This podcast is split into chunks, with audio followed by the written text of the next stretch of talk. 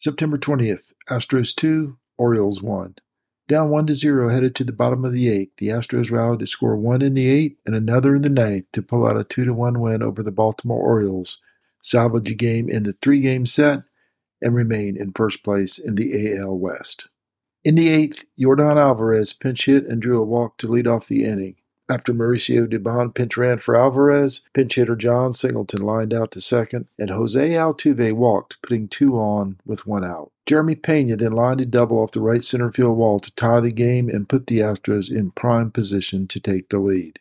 The Orioles elected to walk Kyle Tucker intentionally, and it worked, as Alex Bregman struck out and Jose Abreu ground out to leave the game tied. After Ryan Pressly retired the side in order in the top of the ninth, Yainer Diaz led off the bottom half with a double down the right field line for the Astros, and then Chas McCormick moved him to third with a ground out. Dubon then singled to right on the first pitch to end the game and keep the Astros in first place. Cristian Javier looked like the Javier of old, striking out 11 in five innings, giving up only three hits and one run.